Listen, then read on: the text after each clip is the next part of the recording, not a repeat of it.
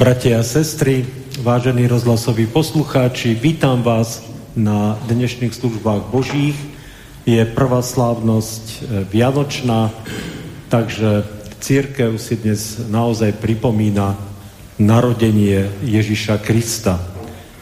Čo to znamená príchod Kristov a prečo je dôležité si to pripomínať, tak o tom samozrejme bude dnešná téma. Neviem si celkom predstaviť, aká iná téma by aj mohla byť. Mohla by byť, ale asi by to nebolo celkom vhodné. Služby Božie, ktoré konáme v mene trojediného eh, Boha Otca, Syna i Ducha Svetého, eh, započneme pred spevom o Ježiši, tvoje narodenie a potom budeme spievať piesen číslo 52.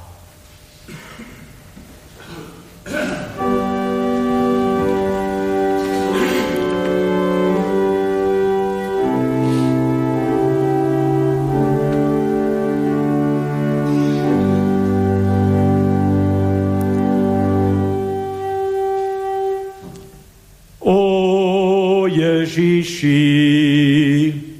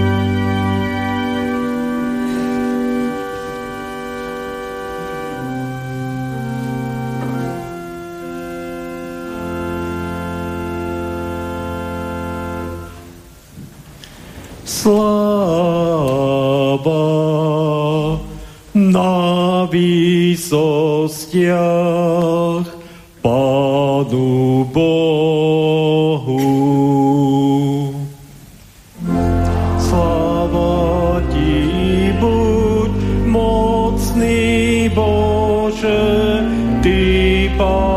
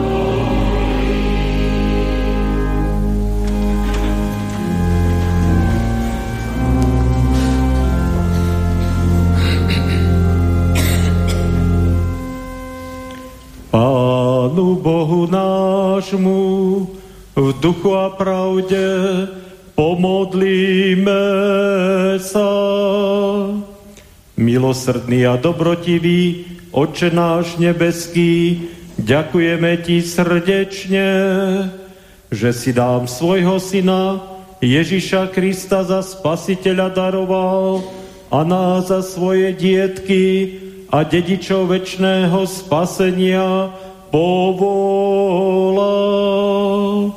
Osvieť nás, prosíme, Duchom svojim svetým, aby sme sa z jeho narodenia tešili a jeho dobrovoľnú chudobu si vážili a jeho narodenie svetým životom oslavovali.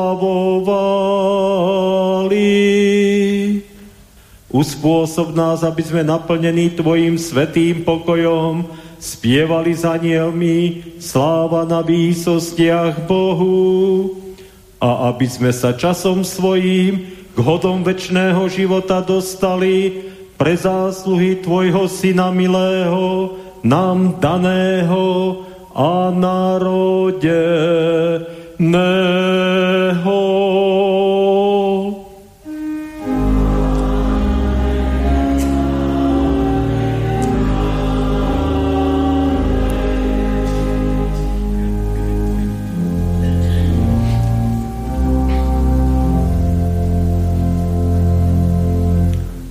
Vypočujte si slova z listu Apoštola Pavla Týtovi z druhej kapitoly. Lebo zjavila sa milosť Božia, na všetkým ľuďom, vychovávajúca nás, aby sme sa odriekli bezbožnosti a svetských žiadosti a mierne, spravodlivo a pobožne žili na tomto svete očakávajú blahoslavenú nádej a zjavenie slávy nášho veľkého Boha a Spasiteľa Ježiša Krista, ktorý sa vydal za nás, aby nás vykúpil zo všetkej neprávosti a očistil vzácný ľud horliaci za dobré skutky. Toto hovor, takto napomínaj, karhaj so všetkou dôraznosťou, aby nikto tebou nepohrdal. Slovo nášho Boha zostáva na veky. Amen. Budeme spievať pieseň 47.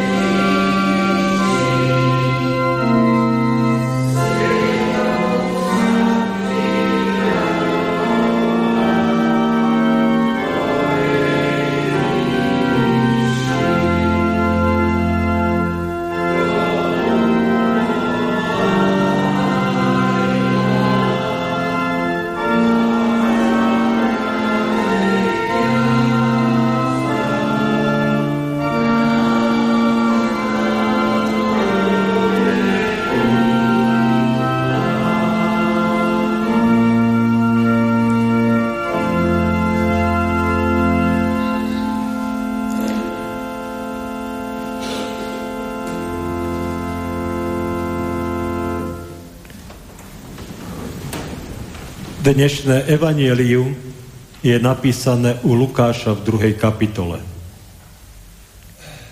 Keď anieli odišli od pastierov do neba, povedali si Poďme až do Betlehema a pozrime sa, čo sa to stalo, čo nám oznámil pán. Poponáhľali sa teda a našli Máriu a Jozefa i nemlúňatko uložené v jasliach. Keď to videli, vyrozprávali, čo im bolo pôdané o dieťatku. A všetci, ktorí to počuli, divili sa tomu, čo im pastieri hovorili. Ale Mária zachovala si toto všetko a premyšľala o tom v srdci. Potom sa pastieri vrátili, oslavujúc a chváliac Boha za všetko, čo počuli a videli, ako im bolo povedané. Amen. Spievame pieseň číslo 35.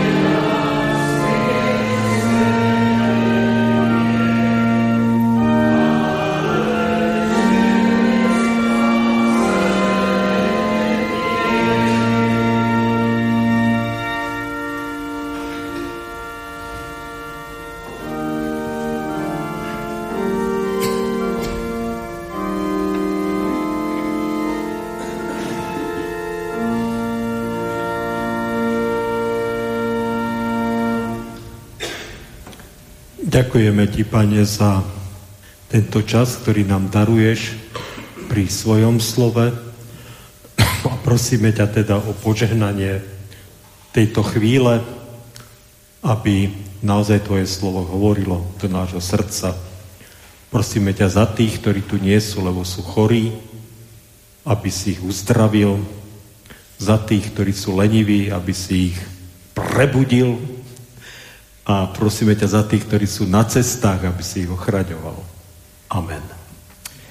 Takže slovo písma svätého, ktoré nám poslúži pre dnešnú kázenie v Evangeliu Jána, kde v 8. kapitole v 1. až 11. verši čítame Evangelium Jána, 8. kapitola, verše 1 až 11. Ježiš odišiel na Olivový vrch Zavčasu rána však vošiel zase do chrámu a všetok ľud prišiel k nemu. Posadil sa a vyučoval ich. Tu zákonníci a farizeji priviedli ženu pristihnutú pri cudzoložstve, postavili ju do prostriedku a povedali mu Majstre,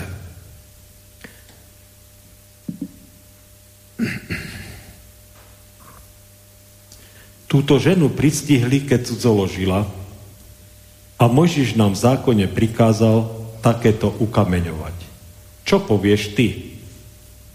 Ale to povedal, aby ho pokúšali a mohli obžalovať. Ježiš sa zohol a prstom písal po zemi.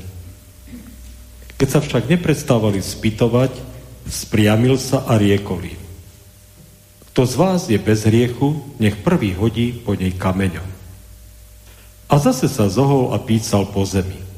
Keď to počuli, odchádzali po jednom, počnúc od starších, takže zostal sám a žena, ktorá bola v prostriedku. Ježiš sa spriamil a riekol jej, žena, kde sú? Nikto ťa neodsúdil? Odpovedala, nikto, pane. Na to jej povedal Ježiš, ani ja ťa neodsudzujem, choď a od teraz viac nehreš. Amen. Toľko je slov písma.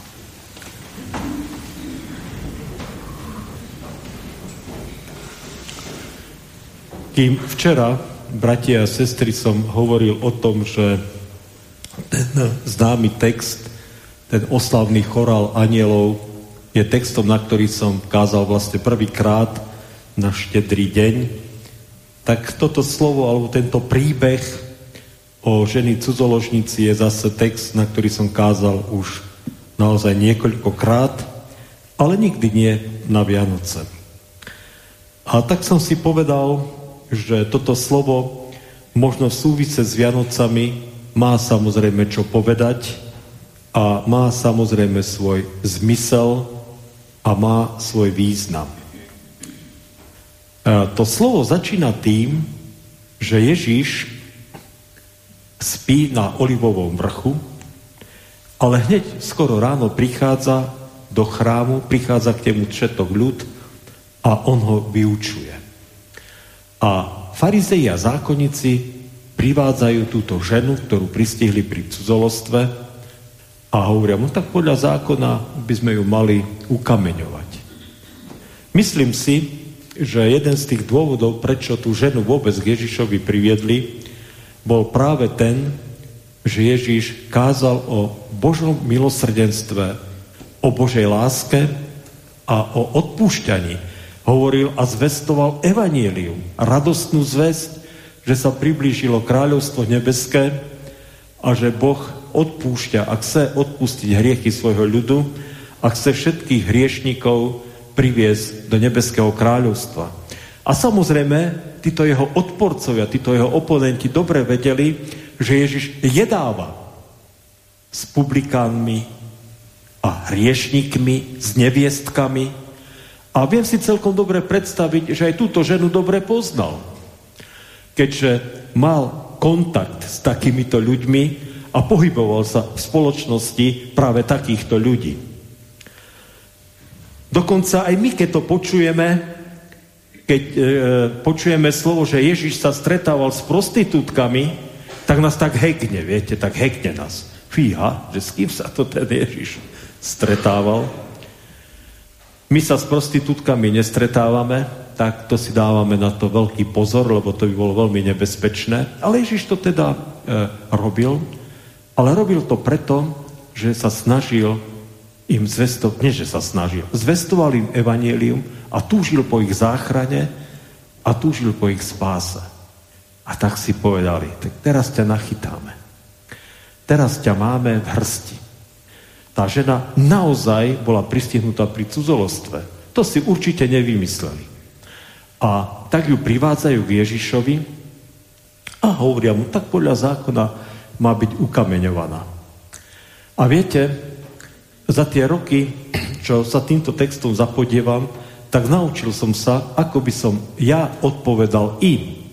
Nie Ježiš, ako im odpovedal, ale ako by som im ja odpovedal. Viete, čo by som im povedal? Povedal by som im, podľa zákona má byť ukameňovaný aj ten muž, ktorý s ňou cudzoložil, lebo však cudzoložiť tá žena sama nemohla. Alebo možno, že aj viacerí tam boli, čo ja viem. Tak kde je?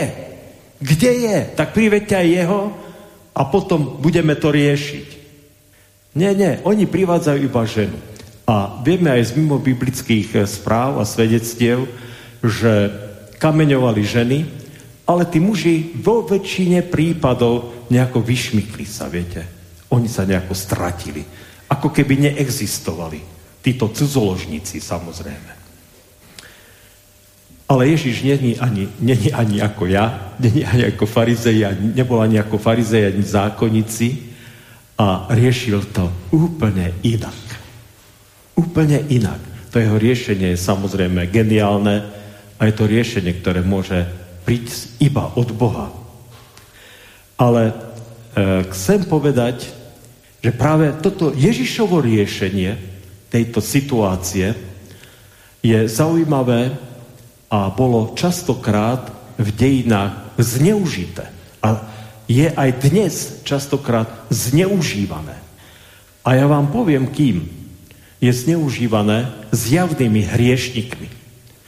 Lotrami, odkundesami, kolaborantmi, vydriduchmi, tými, ktorí hrabu a privlastňujú si cudzie majetky, ktorí, e, ktorí v minulosti arizovali, potom, potom znárodňovali, potom privatizovali a dnes aj tak sa nevedia otrhnúť a trasú sa za peniazmi a ťaha sa to niekedy aj niekoľko generácií v niektorých rodinách a v niektorých spoločnostiach.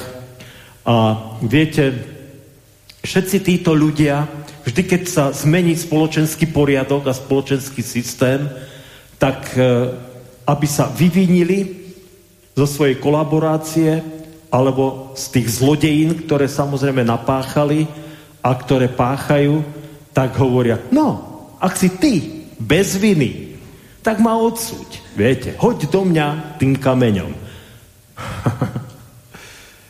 Ach jaj. A tak častokrát sa títo ľudia vyšmiknú, viete? Vyšmiknú sa a vieme, že zostali mnohí tí, ktorí by si to zaslúžili bez trestu a zostávajú bez trestu aj dnes, teda mnohí ľudia, ktorí by pravdepodobne mali sedieť vo väzení. To je zneužitie tohto textu, viete? Zneužitie. Ja som uh, mal chuť uh, častokrát do ľudí, ktorí udávali a ktorí, o ktorých bezpečne viem, že ublížili mnohým ľuďom za bývalého režimu, veriacim ľuďom, pretože církev bola prenasledovaná a bola v útlaku, tak som mal chuť do týchto ľudí hodiť kameňom, keď použili tento text. Uh, to je práve ten problém, viete. Ak sa človek odvoláva na tento text a s poukazom na to, že však aj ty nie si dokonalý, tak síce hovorí pravdu a samozrejme, že pravdu má, ale na druhej strane platí, že tento človek nechce činiť pokánie. On chce prikryť svoje hriechy. Chce tam dať nejaký dekel, alebo deku, alebo ja neviem čo, alebo zahádzať to hlinou, alebo nejako to utlmiť vo svojom svedomí alebo sa možno, že aj vykúpiť. Vraj ruskí mafiáni stavajú najkrajšie kostoly na svete. Viete, toto je, toto je čosi, e, za čo pravdepodobne ľudia do nebeského kráľovstva neprídu. Ježišovo riešenie je totiž to úplne iné. Ježišovo riešenie je, že chce, aby aj tí, ktorí sú sudcami, aj tí, ktorí sú súdení, aby všetci nakoniec neboli odsúdení a aby neprišli o Božie kráľovstvo. A prečo to Ježiš chce? Prečo chce, aby aj tí farizeji a zákonníci boli e, obvinení zo svojich hriechov a činili pokánie? A prečo to chce, aby to urobila aj tá žena? Ten dôvod je prostý a jednoduchý. Ježiš Kristus tu neprišiel na to, aby sa vyvinil, alebo aby dával sofistikované odpovede, alebo aby sa dostával do sporov a hádok, ale prišiel tu preto, aby zachránil hinúceho hriešnika. Aby priniesol spásu a záchranu všetkým tým, ktorí idú do pekla, ktorí idú do zatratenia, ktorí proste zúfalo potrebujú sa konečne zmeniť a obrátiť. Že Ježiš tu prišiel preto, aby tým, ktorí kolaborovali a tým, ktorí kradli, alebo tým, ktorí sú namyslení na svoju múdrosť, alebo na svoje vzdelanie, alebo na svoju zbožnosť, alebo na svoju úctyhodnú tradíciu, alebo ja neviem na čo všetko, aby im povedal, že toto nestačí. Toto nestačí, že sa ty vyviníš a ty už povieš, že to už ďalej robiť nebudeš. Ty musíš činiť pokánie. Musíš sa zmeniť. Musíš to všetko vyznať, musíš za svoje viny zaplatiť a potom Boh ťa zoberie do svojho kráľovstva. Že musíš byť, ako bol ten Zacheus, ten veľký, malý, ale veľký colník, ktorý zaplatil všetkým, ktorých okradol štvornásobne, polovicu majetku rozdal, ale získal Božie kráľovstvo. To, čo sa nepodarilo tomu zbožnému, dobrému mládencovi, ktorý odišiel smutný od Ježiša, lebo sa nevedel zrieť svojho majetku, nevedel sa zrieť svojho svetského života a tak prišiel o ten duchovný väčší život. Toto je vianočné posolstvo, viete. Toto je vianočné posolstvo. A mne sa nikdy nebude máliť, pokiaľ budem dýchať a budem vládať, hovoriť o tom, že žiadne hviezdičky, žiadne stromčeky, žiadne osliatka, žiadne deliatka, žiadne trblietavé, ja neviem, ozdôbky. Toto, toto už nech si naozaj bere tento svet aj s tým kresťanským pozlátkom alebo s takým kresťanským náterom. Pre nás Vianoce sú vtedy, keď sa Ježiš narodí v tvojom srdci. A Vianoce môžu byť teda pre teba aj 17. júla, aj 2. augusta, aj 24. februára, kedykoľvek, ktorýkoľvek deň a ktorúkoľvek hodinu. Keď ty konečne pochopíš, že nemá zmysel špekulovať nad tým, ako sanovať ten svoj pozemský život, lebo aj tak je ten tvoj život zbabraný, skazený, alebo už, už nejakým spôsobom poškodený, ale že jediné, čo môžeš urobiť je, že chytíš a odovzdáš ho Ježišovi. Nič iné.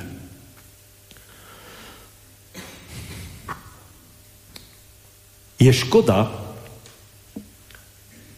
že v tomto príbehu sú tí farizeji a zákonníci na jednej strane naozaj dotknutí tou Ježišovou výzvou. Však keď si bez viny, však zober kameň a hoď ho do ňa. Presne podľa zákona. Ľudne podľa Božišovho zákona mohli tú ženu ukameňovať, mohli ju tam dobiť na smrť, viete. Oni to neurobia a odchádzajú preč. Odchádzajú preč. E, počnú od tých starších, tak a potom až tí najmladší odchádzajú. Najprv autority a keď vidia tí mladí, že autority odchádzajú, tak idú aj oni a je to fantastický obraz. To je skutočne e, obraz, ktorý, ktorý tak vie zatrias ľudskou dušou, viete. A keď si tú scénu človek predstaví, tak e, vtedy si uvedomí tú veľkosť e, Ježišovho učenia, aj akú si tu naozaj Božiu autoritu, ktorá z Ježiša žiari. Oni odchádzajú. Neodváži sa nikto z nich zobrať ten kameň a hodiť ho do tej ženy. To je, to je naozaj obrovské silné gesto a obrovské silné slovo, alebo taký čin, viete? Že Ježiš týmto svojim, touto svojou otázkou ani sa na nich nepozera, píše čosi do prachu, e, proste, proste sa neodvážia aplikovať zákon v celej jeho surovosti. A viete, čo sa deje v srdciach dobrého kresťana častokrát? Keď tento príbeh si toto sprítomní, viete, tak si povie, wow, ale im Ježiš dal. Ale im Ježiš dobre naložil. Ale im teda ukázal, akí sú to pokryci. ja mám také dôvodné podozrenie, že vôbec sa Ježiš z toho neteší, že odchádzajú preč. Že vôbec to nevníma ako nejaké morálne víťazstvo. Naopak. A viete prečo? Lebo tí ľudia odišli a nečinili pokánie. Oni prežili čosi a ja vám poviem, čo mohli prežiť. Mohli prežiť, že Ježiš nachytal tak ako logisticky, alebo tak logicky na hruškách, viete?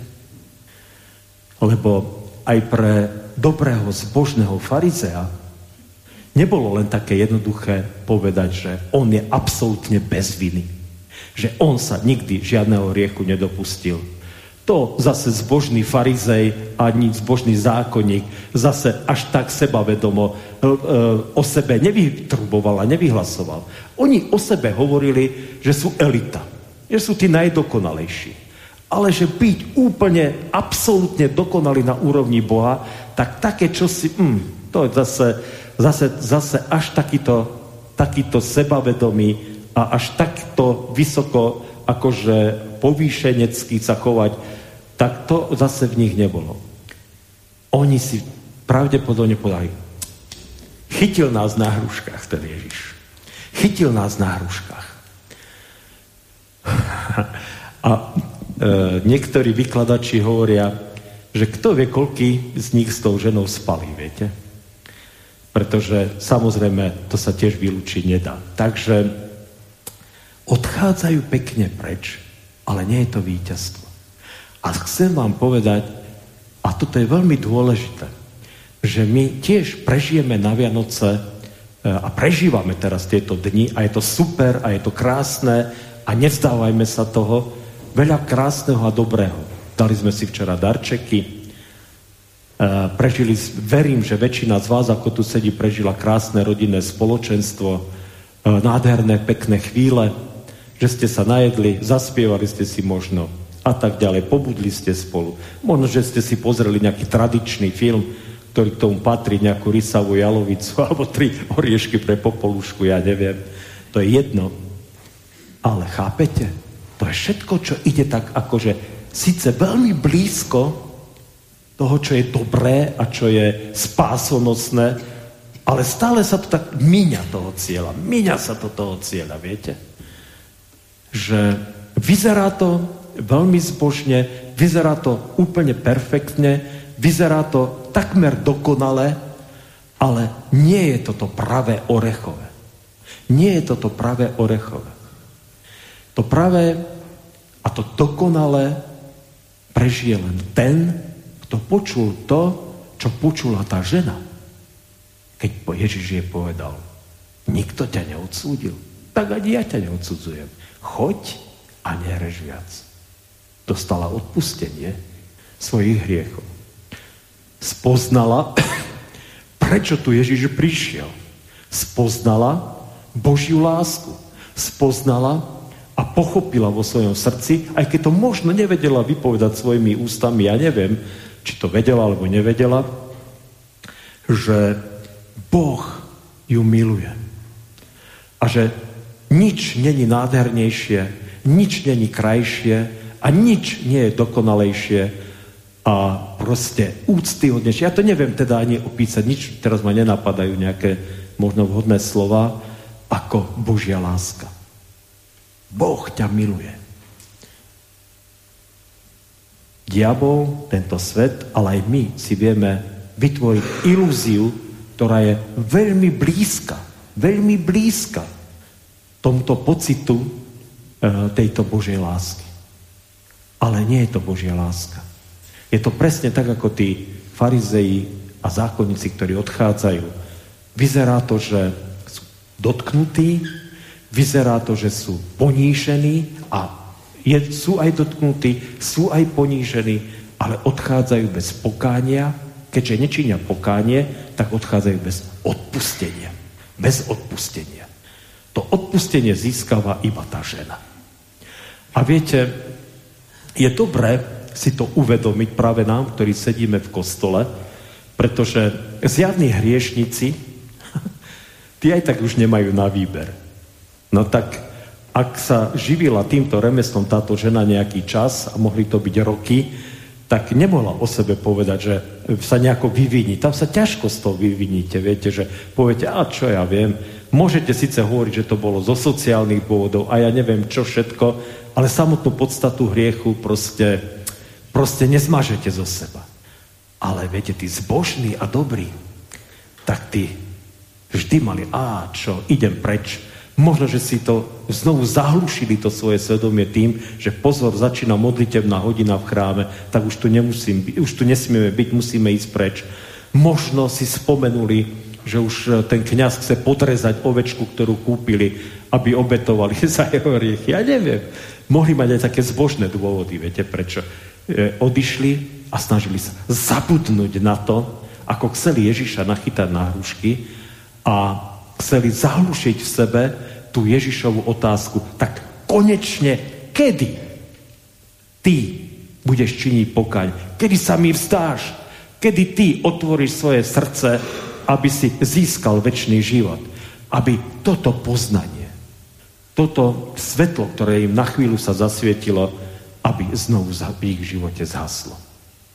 Tak si dajme pozor, aby sa tak nestalo aj v našom živote aby sme aj my neboli tí, ktorí budú nachytaní na hruškách, alebo aby sme aj my neodchádzali z tohto sveta, že možno budú nás písať nekrológy, alebo možno farár na našom pohrebu, tak to bol super človek, ten vedel aj obetovať na církev, vedel aj veľa dať, aj bol taký slušný a dobrý kresťan, ale kto vie, či takýto, takáto pohrebná kázeň farára človeku pomôže pri poslednom súde.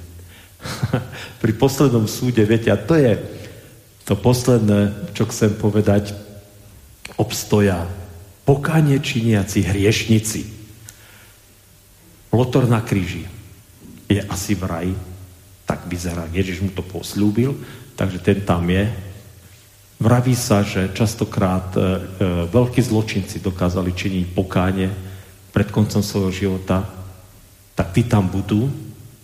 Vraví sa, že aj niektorí nacistickí zločinci, ktorí boli odsúdení v Norimbergu, že nakoniec prišli k viere a k obráteniu, tak možno, že aj ty tam sú, tak daj si pozor, aby si sa nečudoval, že akí lotri a akí dareváci v úvodzovkách v nebi sú a pre teba tam miesto nebude.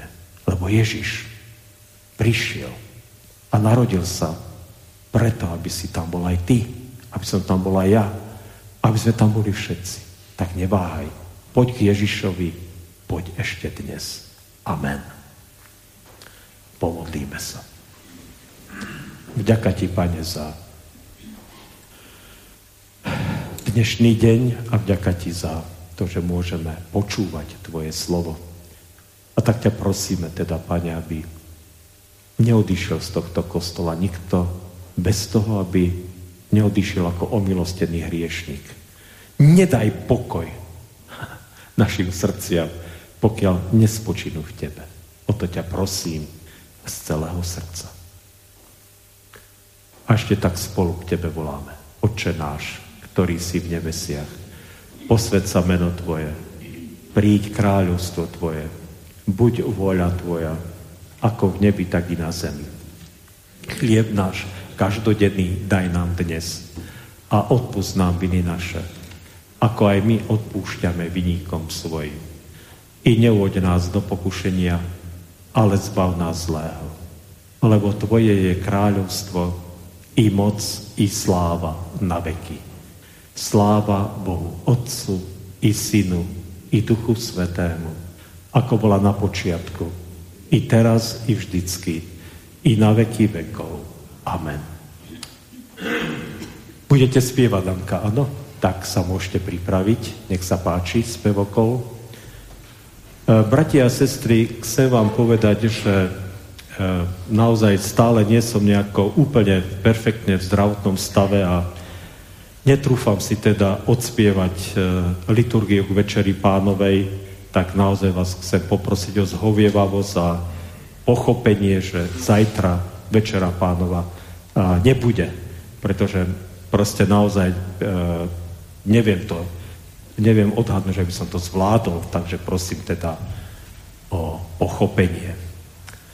Samozrejme služby Božie ráno o 9. budú a potom teda Večera pánova nebude a potom na 6. januára na zjavenie, e, takže pardon, na Silvestra v sobotu budú služby Božie o 16 v nedeľu na Nový rok budú služby Božie o 9. hodine ráno a potom na zjavenie Krista Pána 6. januára budú tiež ráno o 9. služby Božie. Takže teraz si vypočujeme spevoko. Nech sa páči.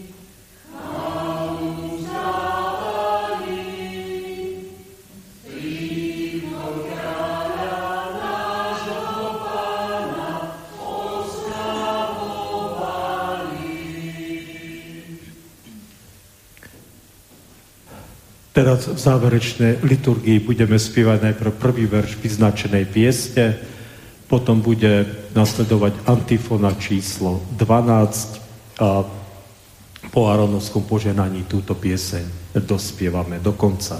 Príjmite poženanie. Pokoj Boží, ktorý prevyšuje každý rozum, ten nech hájí a ostríha srdcia i mysle všetkých vás. V Kristu Ježiši Pánovi našom, poženanom odteraz až na veky vekov. Amen.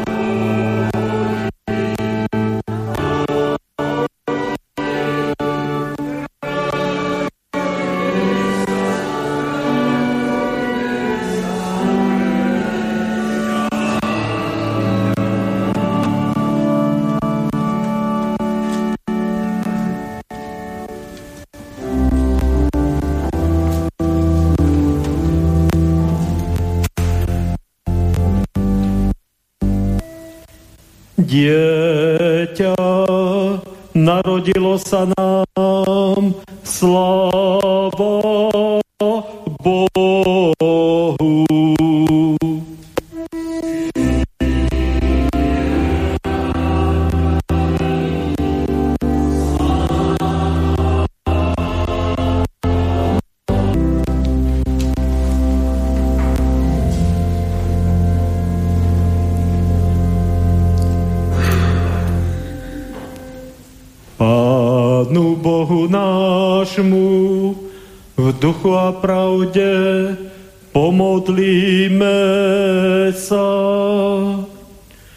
Vďaka Ti, Pane Bože, Oče náš nebeský, že si nám v plnosti času poslal svojho Syna Ježíša Krista.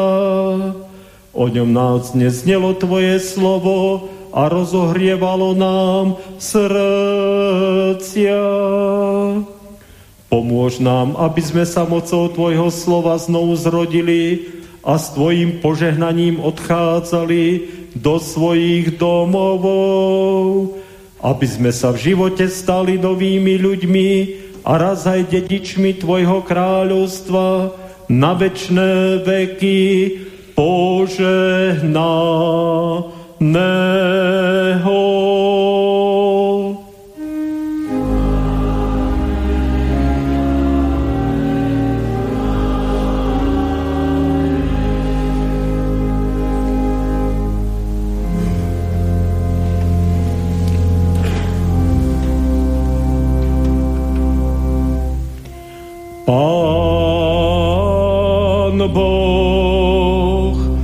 požehnaj a ochraňuj vás. Pán Boh, rozjasni svoju tvár nad vami a buď vám milostivý. Pán Boh, obráť k vám svoj obličaj a daj vám svoj časný i večný pokoj.